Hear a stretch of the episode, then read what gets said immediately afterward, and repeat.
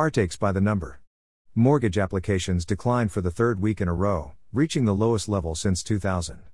Mortgage applications decreased 6.3% from one week earlier, according to data from the Mortgage Bankers Association's MBA weekly mortgage applications survey for the week ending July 15, 2022. The refinance index decreased 4% from the previous week and was 80% lower than the same week one year ago. The seasonally adjusted purchase index decreased 7% from one week earlier. The unadjusted purchase index increased 16% compared with the previous week and was 19% lower than the same week one year ago.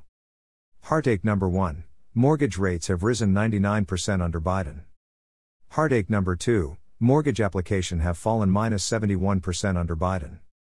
As the Federal Reserve continues to fight inflation caused by 1 Excessive stimulus by the Federal Reserve and federal government surrounding COVID and 2. Biden's energy policies. We are seeing the mortgage market as collateral damage.